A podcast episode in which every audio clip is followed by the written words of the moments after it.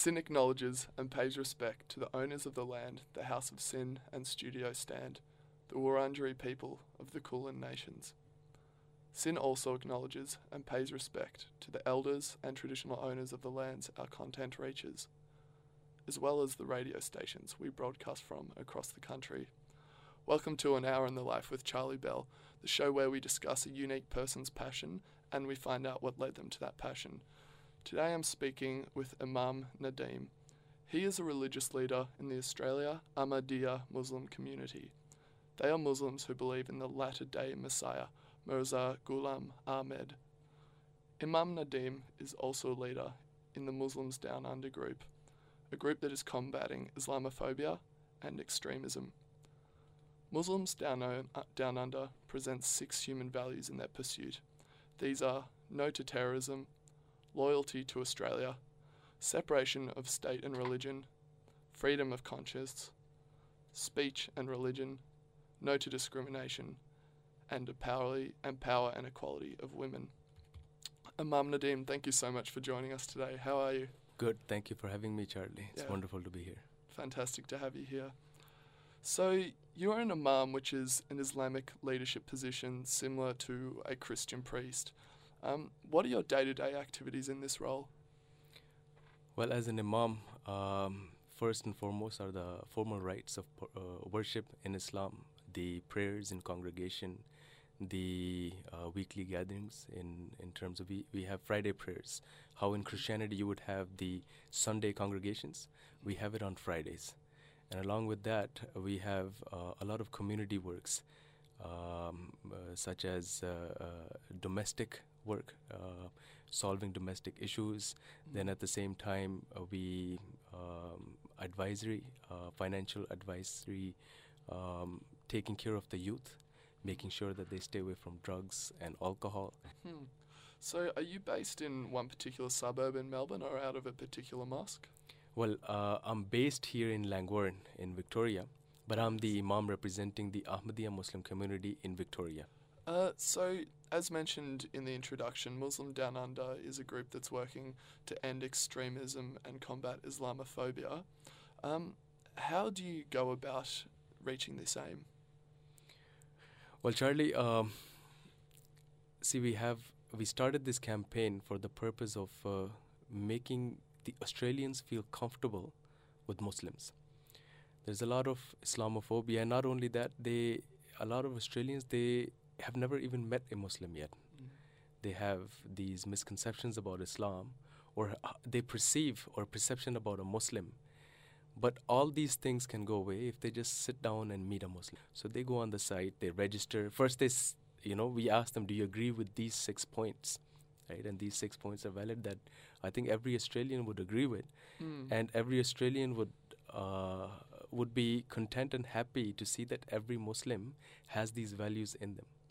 And then second part of it is that they come and they sit down, and any question they have regarding Islam, regarding the religion of Islam, regarding uh, what's happening in Islam, regarding the conditions of other countries which represent Islam, and then uh, the actual teachings of Islam, and all these things. Then by the time they finish their you know talk, they have a totally different perception of Islam, and they know that there's a lot of good Muslims in Australia Mm. serving them. You know, we have Muslims in Australia serving as doctors. We have Muslims in Australia serving in the military. We have Muslims serving in, you know, the uh, police department. And those who work with these Muslims, they know that Muslims are really good people, Mm. and they, if it was part of Islam to, you know, um, yeah, decimate everything o- other than Islam, then how would you trust your doctors, your clinics, your uh, people in military, your authority here, even in politics?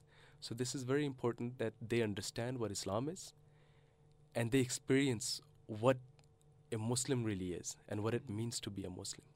So, why do these misconceptions arise that um, some Australians may have? One reason I would say is the media. Mhm. how Islam is portrayed. Um, see, there are some bad people who have nothing to do with religion, who have nothing to do with Islam, they have nothing to do with Christianity, nothing to do with Judaism. and for their own political benefit or economic benefit or even personal benefit, they cause chaos. And unfortunately, they do it in the name of God. And it is our job to remove these misconceptions from people's mind. See, these are the people, you know, the bad people, the extremists, the radicals. Mm. For example, a person like you, Charlie, when you, upon seeing their mistakes or what they do or their atrocities they commit, Mm. and you saying that Islam is a bad religion, they get happy. Mm. But even despite them doing that, you were to say, no, this is not Islam. And this is not the teachings of Islam. I assure you that they, out of wrath, they will bite their fingers that that's how angry they are, that, you know, they try their best to defame the religion of Islam, but it doesn't work. So this is why, this is their actual purpose. They have nothing to do with Islam. Mm. They wouldn't know the tenets of Islam. They wouldn't know the basics of Islam. They wouldn't know the pillars of Islam. They wouldn't know the articles of faith. Mm. They just do it because sheer out of their own benefit, nothing to do for Islam. And why do they use Islam? Why why can't they blame it on something else? It- This is a very good question. See, it's not just Islam. At different times, you have people take advantage of religion Mhm. because it's one of the easiest ways to manipulate minds and have commit atrocities without you paying any tribute. For example, when you have to conquer land, Mhm. you have to pay a lot for a military. Mhm. You have to, right? But if somebody was to take advantage of religion and show them that there is a hereafter that you would be rewarded for it, and you don't have to pay anything, you don't have to pay any tribute, no finances. That's why you know it's not only Islam. If you look at history, when Pope, uh, Pope Urban II initiated the Crusades in the name of religion, we know that Christianity doesn't teach that Mm. right? Crusades were done and everybody came along. They didn't have to spend anything on the wars. And they were same thing in the zealot regimes at the time of Judaism when they revolted against the Roman Empire.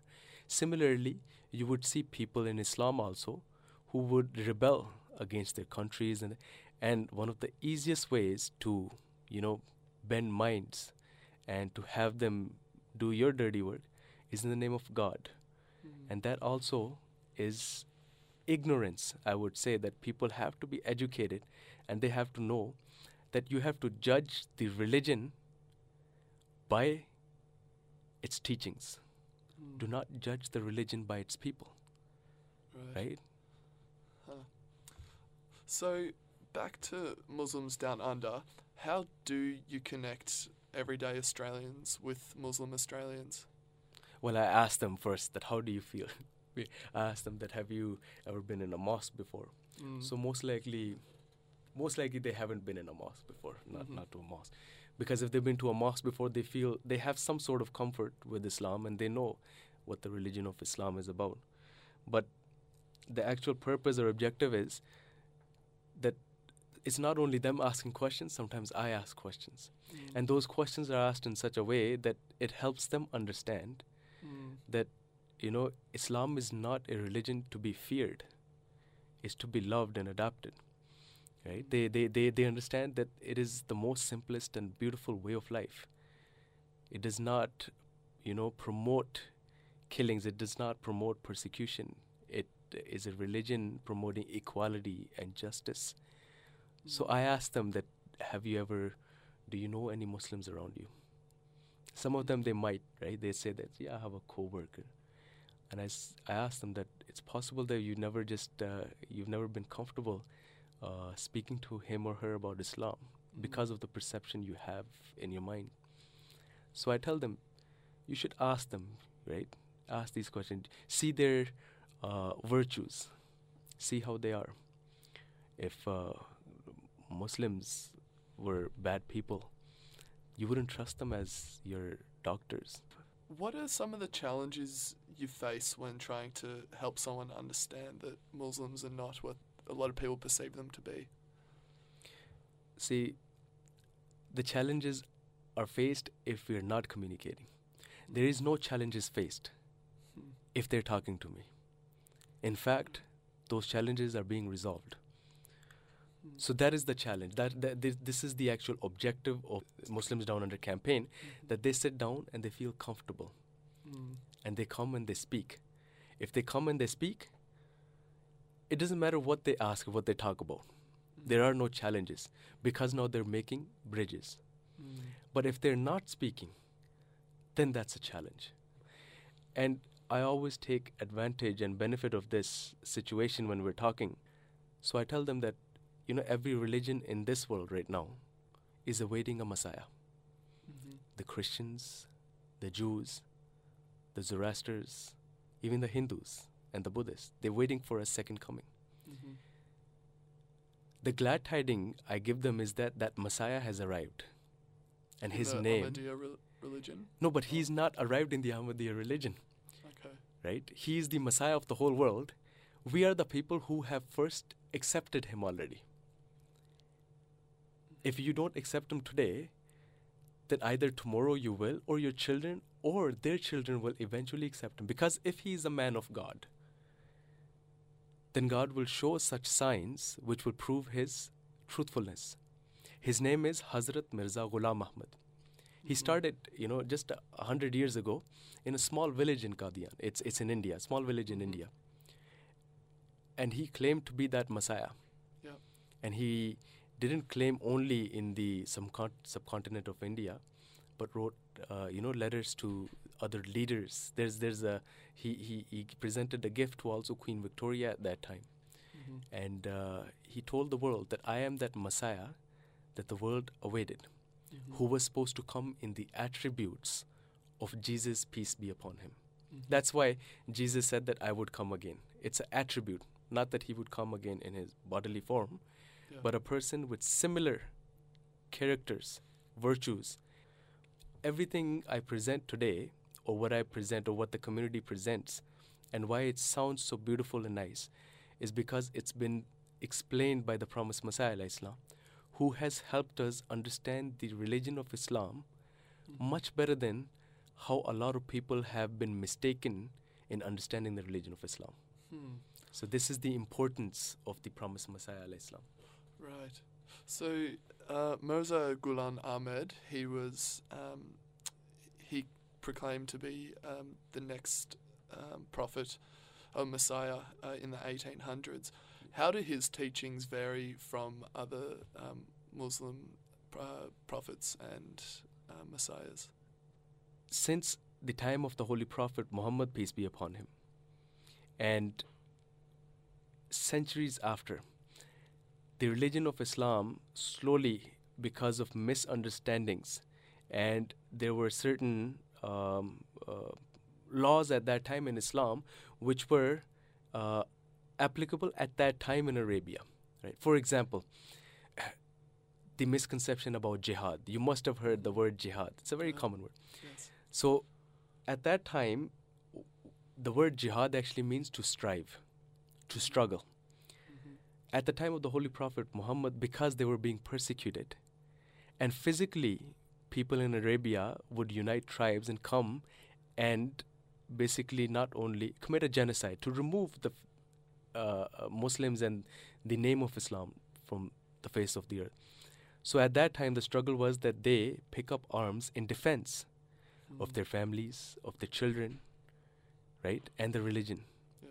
And they uh, promote the name of God and say that He is one and He is the greatest. And nobody has the right to tell you that no, you have to denounce your God or your life is taken. Mm. So that was the jihad at that time. So Promised Messiah Islam came and he explained that today there is not a single body or country or leader that tells you to denounce your God. No Western country tells you to denounce your God. They give you that freedom. So that concept of jihad that you have in your heads, of the concept of the jihad by the sword, has to be taken out Mm. because jihad actually means to strive against the biggest of obstacles Mm. and the biggest obstacle today is the materialism temptations desires so he explained that excel in spirituality, become kind, generous, become selfless, right? Mm. Have empathy towards the poor, take care of others, promote justice, equality, and forget this notion and idea that you have to go conquer the world and other countries by the sword in the name of God. Hmm. Hence, the promised Messiah Islam was prophesied at that time that he would come and he would establish justice and peace in the world. One of the aims of Muslim Down Under, which we've just discussed, is um, the uh, the aim to reduce Islamophobia. On the other side, you have um, the pursuit to prevent extremism uh, within your community. Is this um, a, a real potential problem? Extremism within the community. Yes. No, no, no, not at all. Not at all. You will never see the Ahmadiyya Muslim community condemns each and every terrorist activity or attack or anything in the name of God in different uh, uh, places or countries. Right? We've had in unfortunate uh, incidents or events also in Australia. Mm. But we have to understand that that has nothing to do with the teachings of Islam. It's just like how any other person commits any, um, you know, uh, act of violence. Mm. Right? It could be a Christian, it could be a Jew, but we would never assess that person or relate that incident to the religion. Mm. Right. So, when there are these unfortunate, very rare cases where someone does um, be- become extremist and join a group like ISIS, Yeah. what, why do they do this, and what is their reason usually? Um, see, if you actually look at it, I, I will start off with the Western point of view. You know, the, I, I, w- I was actually shocked, and I would be confused to why do people from such a good lifestyle, Mm. right? I can understand those living in poverty, those maybe whose mothers or fathers have been snatched because of a civil war. Mm. It's very easy to manipulate them. That you stand up and you know pick up arms and guard yourselves because look what the infidels have done, right? They can be Mm. Mm. but those living in the UK and Germany and Australia and US and Canada, why would they go? If you see their past life, a lot of them will come from a criminal background already, Mm. right? You would see that they they wouldn't know the tenets of Islam, the basic tenets of Islam. Mhm. They've never understood Islam the way Islam is presented. Mm. They wouldn't even know p- perhaps the actual Arabic uh, wording of the prayers. Mm. but they find this a way out for them right just like uh, any other civil war that starts and for a lot of people who join a rebellion is because that's a way out has nothing to do with their actual satisfaction in religion or else you would find the most righteous of the righteous people actually going if this was something actually ordained by god you would see a lot of righteous people going but this is not ordained by god god does not promote killing Mm. especially killing of innocents. And it's one of the um, points in the Muslim Down Under campaign, the you know loyalty to one's country. In Islam, you are never allowed to rebel against your country, no matter how hard or what the hardships that you have to go through in the country, no matter how oppressed the leader of that country is. If you do not like the laws of that land, the option given to you in Islam is that you migrate. I know it's not an easy thing to migrate Mm. from a country, right? From a place. But that is the option given to you. But you can never pick up arms. Because what that will do is that will cause more chaos in the world. We've seen in Africa, genocides being committed after a civil war. In, in, in, in America, in uh, uh, so many different parts of the world, where there's a civil war and a group of people pick up arms against the government, it doesn't end well. They could have a very good purpose of doing it in the name of freedom. In the, but who actually suffer are the innocents who have never picked up arms. Mm. The rebels never suffer, nor do the actual authority or the government. It's the innocent people, the children. You have the country left with, you know, orphans and widows. Mm. This is why God Almighty explains that you are never to rebel against a country. So, um, to move on to the Ahmadiyya religion, uh, how many Ahmadiyya Muslims are there in the world? We're in tens of millions, right, in the world, and it's spread over 200 countries. If someone's being um, bullied or being abused because they're a Muslim, how do you teach them to deal with that? Personally, I've uh, in the community we've not had an issue yet. Oh, Even even me, right? I was told mhm, when uh, uh, see I grew up in Canada and I did my studies in Canada and uh,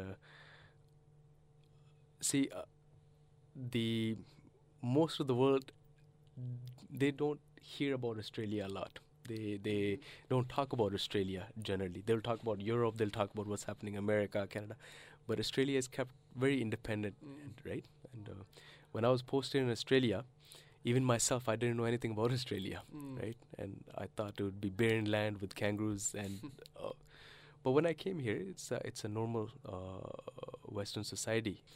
So I was told that I would face uh, some racism. mhm, I would face Islamophobia, people who fear Islam, maybe. And um, I lived three years in Queensland, and by the grace of God, sometimes even when I go groceries or when I um, I would drive from even Brisbane all the way down to Cairns or Townsville or Mackay, and uh, um, you know where you wouldn't see a lot of Muslims in, in small Mm. towns and areas, I found the people to be very friendly oh, right? Most Australians, it's possible it's because I would have my wife and my uh, baby boy with me, so they mhm, were extra friendly. But I'd never felt that they. It is possible that there are some ignorant people. Um, it's possible I haven't encountered them, right? mm, But I do teach the youth, and uh, especially the women, that uh, you know, because we've accepted the Messiah of the age, this is something that we would have to face. But if you were to know what we face, where we come from, in Pakistan, back home, or Indonesia, and they demolished our mosques. wow. We're not allowed to call them mosques. The Ahmadiyya mosques. Yes. yes. if we, dec- you know, recite the declaration of Islam, La ilaha illallah Muhammad Rasul, we are to be jailed and imprisoned. Wow. Just recently, you know, a week ago, they demolished another mosque in in in in in uh, Sialkot, right? Was that sorry? Sial, it's a city in Pakistan, Okay. right? Very recently. mhm, Now, persecution in other countries similar to Algeria, right? Mhm. Very recently they started. In Pakistan, it's part of the constitution. mm, If I propagate the religion of Islam or any book of the Prophet Islam, I am to be imprisoned or hanged until death. And this is part of the. Imagine a country with the constitution promoting such laws, mm, right? So if we were to have any sort of Islamophobia here, that persecution is not mm, in any way, you know, that weighs more than the persecution where we come from. And we find it that over here, it's not out of animosity and enmity. It's out of sheer lack of education. mm, That's why we. But because of the actual community works here that we do, right? Australia Cleanup Day, the way we promote uh, loyalty to Australia mm, and how it's part of your faith, right? The uh, tree plantation, uh, blood drives, right? We we believe that uh, we teach our youth that uh, Islam teaches not to shed blood but to give blood. mm, Right? You have to go. Everyone must give blood. They must uh, make a or share in humanity and uh, promote goodness and good virtues. mm, So, a lot of people they know the Ahmadiyya Muslim community, even wi- within Victoria, mm, and um, uh, because of that, I guess personally towards the Ahmadiyya community, there's not such uh, indication of Islamophobia, but maybe perhaps personally, where a person is alone walking or in a mall, harassed, um, I would, or personally, or we have a spiritual head, the Khalifa, who guides us mhm, right, who explains to us that we deal with uh, uh, kindness, patience, and steadfastness, because these are the people who are just oblivious to the actual teachings of Islam. mm. But like I said, it's nowhere in comparison to the persecution that we have from where a lot of us have come from. So why does that persecution occur in, the, in countries like Pakistan, Indonesia?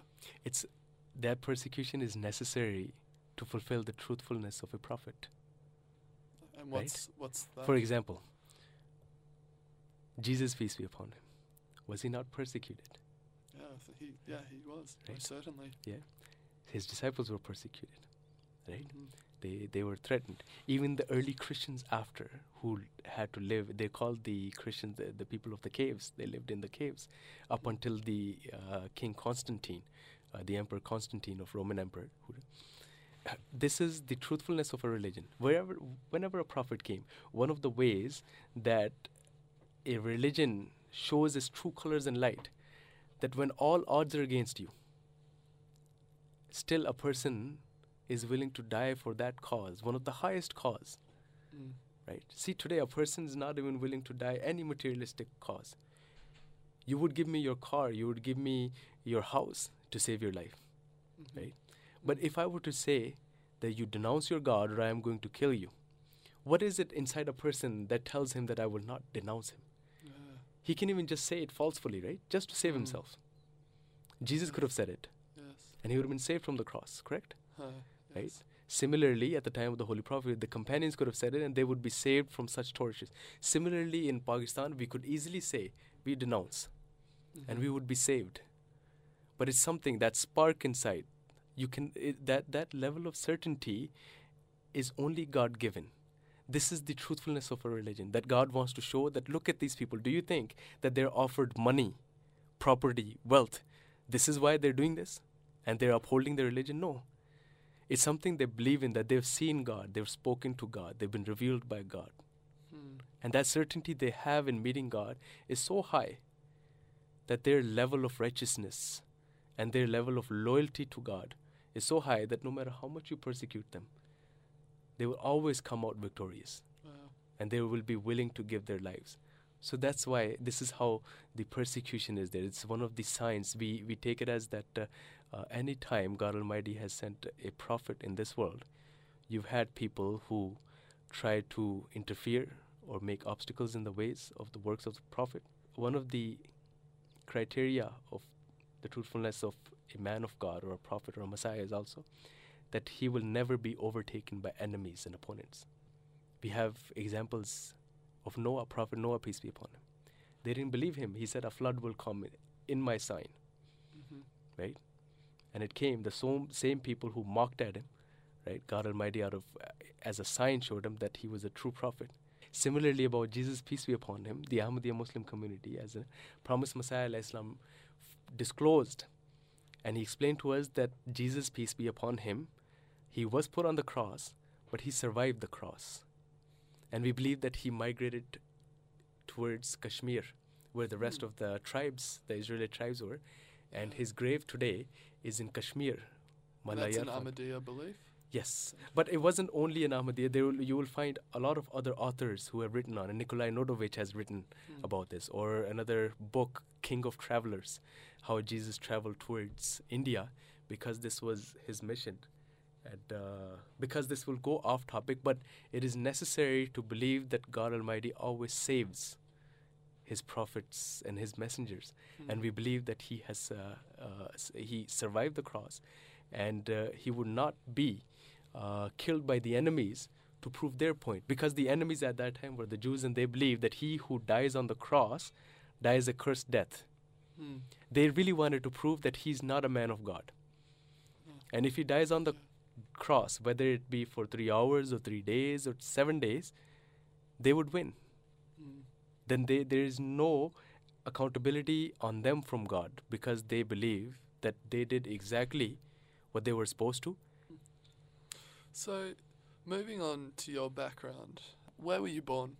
I was born in Pakistan. I was Okay. born in Pakistan, In which part? um, in Karachi. Right, Okay. It- it's the, the province of Sindh, and uh, I was about eight nine years old when we migrated Mm. um, to Canada. And what, and, what uh, did your parents do for a living in Pakistan? At that time, my father, uh, he's a civil, uh, sorry, electrical engineer. Right, Yeah. he worked in steel mills. He had a good job. In fact, Mhm. Before we migrated to Canada, we were very well established in uh, uh, Pakistan, and Mhm. uh, he had his own business. Mhm. But conditions in Pakistan were such that uh, um, it wasn't safe for uh, our community members, for the upbringing of uh, our children, uh, brothers and sisters. So when he had the opportunity to migrate, just like so many others, in '97, uh, we migrated to Canada. So I did my primary and uh, secondary school in Canada, Mm-hmm. and after that, uh, under the divine guidance of uh, His Holiness Hazrat Mirza Masroor Ahmad, uh, there's a university, right? Uh, it's a seven years course in theology and language. It's called Jamia Ahmadiyya. Mm-hmm. I finished my studies there, became a missionary Oh wow. and uh, a devotee. Basically, I've devoted my life for the service of Islam and the uh, actual objective and the mission of the promised Messiah, Islam. Huh. So, was it um, an easy move for you at that age? At that age, I would say it wasn't so difficult, Mhm. right? At that age, As a young child. yes, it would be. yeah. Mo- I, I know that it was very difficult on my parents Mm. because when you move, uh, uh, we were all uh, we're uh, in total we're five siblings, five brothers and sisters. We three brothers and two sisters. Mhm. And uh, if I'm eight, nine, and I'm the eldest one, that means we're all born, all five of us. They're all younger than me, so we're all small, all Mhm. five of us. So my father, when, whenever you move to another uh, foreign land, uh, your previous degrees don't hold much. You have to Mm. again give examination. Now either he can study again and uh, uh, you know start his career again, or he has to provide for his family, right? Mm. Maybe if we were only one, two children, then it wouldn't have been so difficult. So because of that, then he had to get into labor work, and uh, he's done that all his life in Canada. You make that sacrifice for the prosperity in your children. Mm. So by the grace of God, now after me, my uh, sister, she's a teacher there, Mhm. right? Every my uh, rest of my family is in Canada, Mhm. right? My other sister, she's a human resources. My other brother, uh, he's also in the same university I was in, so he Mhm. will become a missionary. And my youngest brother, he's an architect. Mm. So because of his hard work, right, my father's hard work and my mother's devotion, and uh, this is the story with all those who have migrated even in Australia. Uh, so the sacrifices of the parents, they don't go in vain. Mm. Right. It is a beautiful story, that immigrant story, isn't it? Yes. When the yes. children go and do fantastic things with their lives. and Yes, Those hard working absolutely. ethics provided to by their their parents. Um, as you were growing up, were your friends both Muslim and non Muslims? Yes, I've had uh, uh, Muslim friends, Muslim friends within the community and outside the community, Mm-hmm. and The Ahmadiyya no. community? Yes, they will. Yeah. So why? They, because I already explained to you that the persecution for the Ahmadiyya community. Our concern is not Islamophobia, but people outside. I've always found them to be very friendly, Mm. but sometimes it's difficult dealing with some Muslims Mm.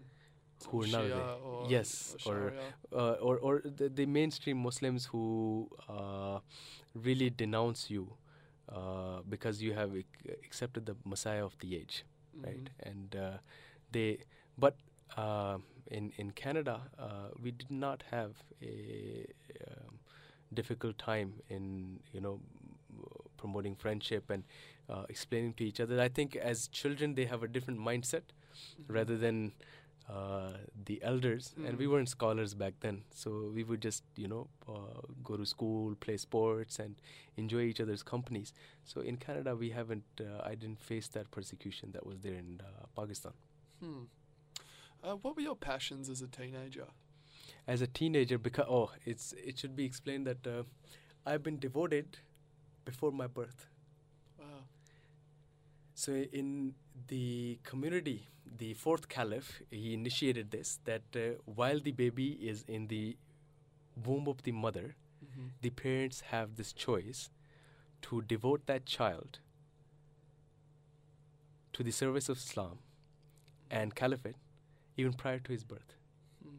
And then when he's or she is born, he or she is born, then they that child knows that his first purpose is for the good of humanity. Mm. His first pers- pur- purpose is for the propagation of the message of the promised Messiah, Islam. And no matter what field he or she chooses, Mhm. they have to serve Hmm. and uh, obey the uh, His Holiness, the spiritual head, Hazrat Mirza Masroor Ahmad. Hmm. So this system was initiated based on the devotion that was. See, the first uh, devoted child Mm. was, and it's in memory of that child and commemoration. Mary, mother of Jesus, peace be upon her. When uh, the mother of Mary, peace be upon her, when she was in the belly or the womb, she devoted. She thought that it was a boy, most likely, right? When she Mhm. was, when Mary was in the womb, and uh, it, it's in the Bible and the story in the Holy Quran that she devoted that child to God Almighty. That whatever is in my womb, I devote it in your service Mm. towards righteousness, towards prosperity of humanity, and that this boy will. So she thought most likely it'll be a prophet, right? It'll be, Mm. but when the child was conceived, it was a girl. It was Mary. Mm. So the story comes in in, in the Holy Quran that the uh, mother, she uh, asked that, uh, but this is a girl. It's not a boy. Mm. So God Almighty says that Laisa Zakuru Kalunsa. I know it's a girl, and I knew since the time I was in the womb that it's a girl. But you don't know the great service to humanity this girl will do. Mm. And it was through this girl that a great prophet named Jesus, peace be upon him, was born. Mm. So it's based on this sacrifice and devotion that within the, community we have a system that even prior to a birth uh, in a family, uh, one or two or even all children are devoted, Mm. and this is a great sacrifice from the parents. Right? Mm. It's not easy because now you do not have that right on that child. Mm. Right? Now that child you have given in the service to God. You Mm. cannot say that no, I want you to go out there and uh, you know uh, earn a lot of money and then take care of us. You have given that child for the service of Islam, and that sacrifice will not go in vain. Mm. So based on that, in my house we're five. I'm the only one who was devoted before Huh. childhood. So I already knew Right. that I will carry out this message of the promised Messiah, Islam.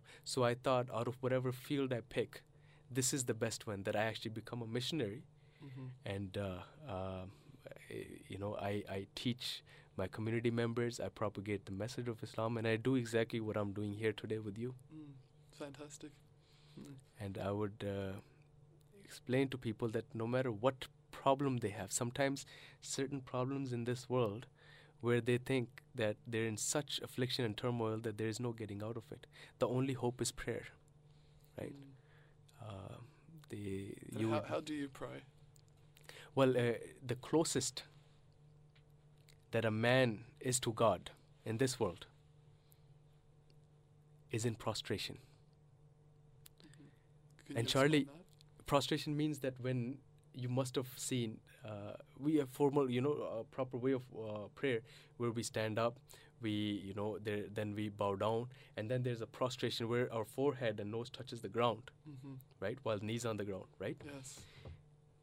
this prostration is very important to establish that nearness nearness with god and what a lot of people don't understand is that every prophet in this world established that nearness of God and that relationship through these prostrations. Mm-hmm. And I would urge the youngsters who are listening to this program that they at least try it once, at least once in their life. Follow your prophets, and he will lead you to the same prostration, Mm-hmm. right?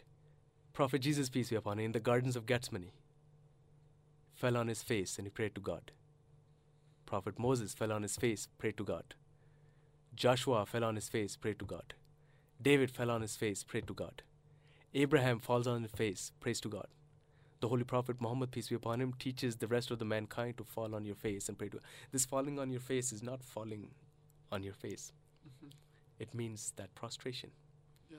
We have so many ways of worship that in the world we do today, but we have left the actual ways of worship that our prophets taught us. There's a reason, there's a secret in it. There's a reason why they did it. When you're alone at night, try it. Mm. Wash yourselves up, cleanse yourself. In a, go in a room, have a clean mat or a clean surface, and just go in submission. Mm-hmm. Ponder and reflect upon your deeds, upon your intentions, and ask help for God Almighty. and know that one day you will return to Him. No matter how much a person believes or does not know, at the end of the day, one day you are to return to Him, and everything you are done in this, you have done in this world, is taken accountability. Hmm. It's possible it goes unrecognized in this world, but you will, if you have done good, God Almighty will reward you for it. Hmm. But if you've done evil and bad, it's possible you get away in this world. But God Almighty says you will be punished and reformed for it because this world is a test? But God says that I am a God of mercy, kindness, and compassion. If you have made mistakes, if you have done wrong to your soul, Mhm. then repent. But that repentance is not by shedding blood, it's by shedding tears.